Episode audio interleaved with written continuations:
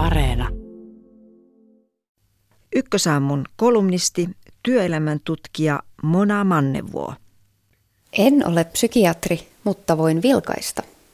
Tällaisen lausahduksen ystäväni tiivisti tunnelmansa kaikkialla vellovasta mielenterveyspuheesta.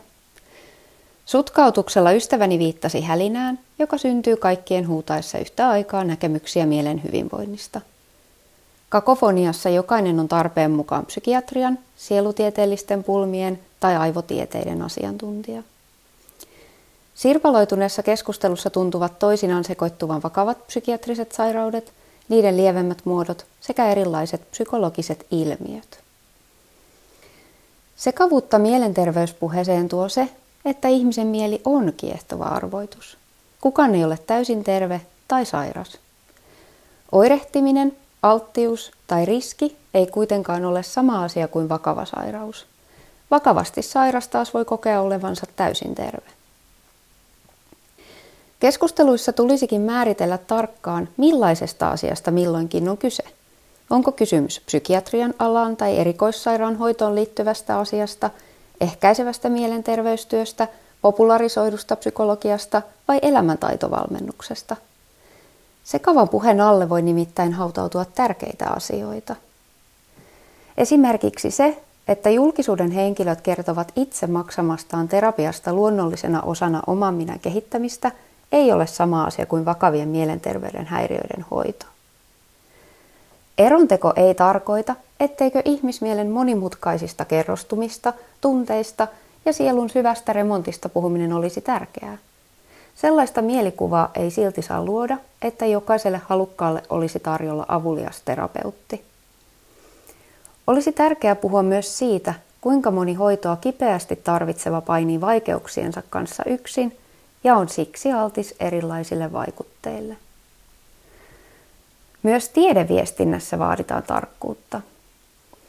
Tovi sitten syntyi sotku, kun evoluutiopsykologiasta ammentavan tutkimusryhmän uutisoitiin selvittävän kaksisuuntaisen mielialahäiriön syntymekanismia. Hypoteesiin perustuva tiedeuutinen väitti, että kaksisuuntaisen mielialahäiriön arvoitus olisi ratkaistu. Sairauden syyksi nimettiin moderni elämänmeno. Uutisointi tyrmistytti psykiatrian erikoislääkärit, sillä sen saattoi tulkita niin, että elämäntapojen muuttaminen olisi keino vakavan sairauden hallitsemiseen. Nykytiedon valossa näin ei ole, eikä ihmisiä tulisi kannustaa luopumaan elintärkeästä lääkityksestä. Tutkimusryhmän edustajan mukaan kannusteita lääkityksen vähentämiseen ei esitetty. Juttua oikaistiin toteamalla, että kaksisuuntaisen mielialahäiriön arvoitusta ei ole ratkaistu, sillä asiasta ei ole yksimielisyyttä. Ylenpalttinen itsevarmuus tiedeviestinnässä on mahdollista tulkita monin tavoin. Yksi syy voi olla kilpailu ja tarve tuoda omaa tutkimusta esiin. Tutkijoita jopa kehotetaan rahoitushakemuksissa liioittelemaan oman tutkimuksen merkitystä. Toisaalta tieteellinen työ ei ole irrallaan huomiotalouden logiikasta. Kuulijoita saa, kun esiintyy itsevarmana. Yhteiskunta on täynnä viheliäisiä ongelmia, jotka suorastaan odottavat ratkaisijaa.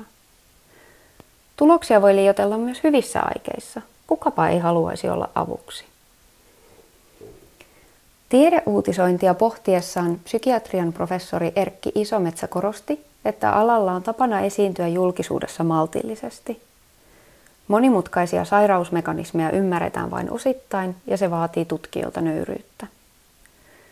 Moniammatillisia psykiatrisia hoitoja kehitetään silti jatkuvasti.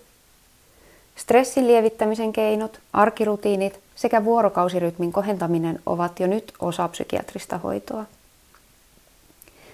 Hoitosuunnitelmaa tehdessä potilas on tasavertainen kumppani. Vanhentuneet oletukset psykiatrisesta hoidosta voivat vahvistaa mielikuvia, joita tulisi purkaa. Ikävä kyllä psykiatrisen osastohoitoon liittyy edelleen häpeäleima eli stigma. Se on sitten toinen kysymys, onko psykiatrista hoitoa tarjolla. Pirstaloitunut hyvinvointipuhe tarjoaa alustan vaihtelevalle kirjolle mielenterveyttä koskevia mielikuvia, teorioita ja väitteitä. Kun mielenterveyden häiriöistä lukee ja puhuu paljon, syntyy kiusaus parantaa työkaverin masennus kotikonstein. Psykiatria on kuitenkin lääketieteen erikoisala, joten oman asiantuntijuuden rajat on syytä tunnistaa. Suomessa vain lääkärillä on oikeus tehdä sairauden diagnoosi ja määrittää sen hoito, ottaa potilas sairaalaan ja kotiuttaa hänet. Jos ei tiedä mitä on tekemässä, ei kannata porautua kovin syvälle toisten mieleen.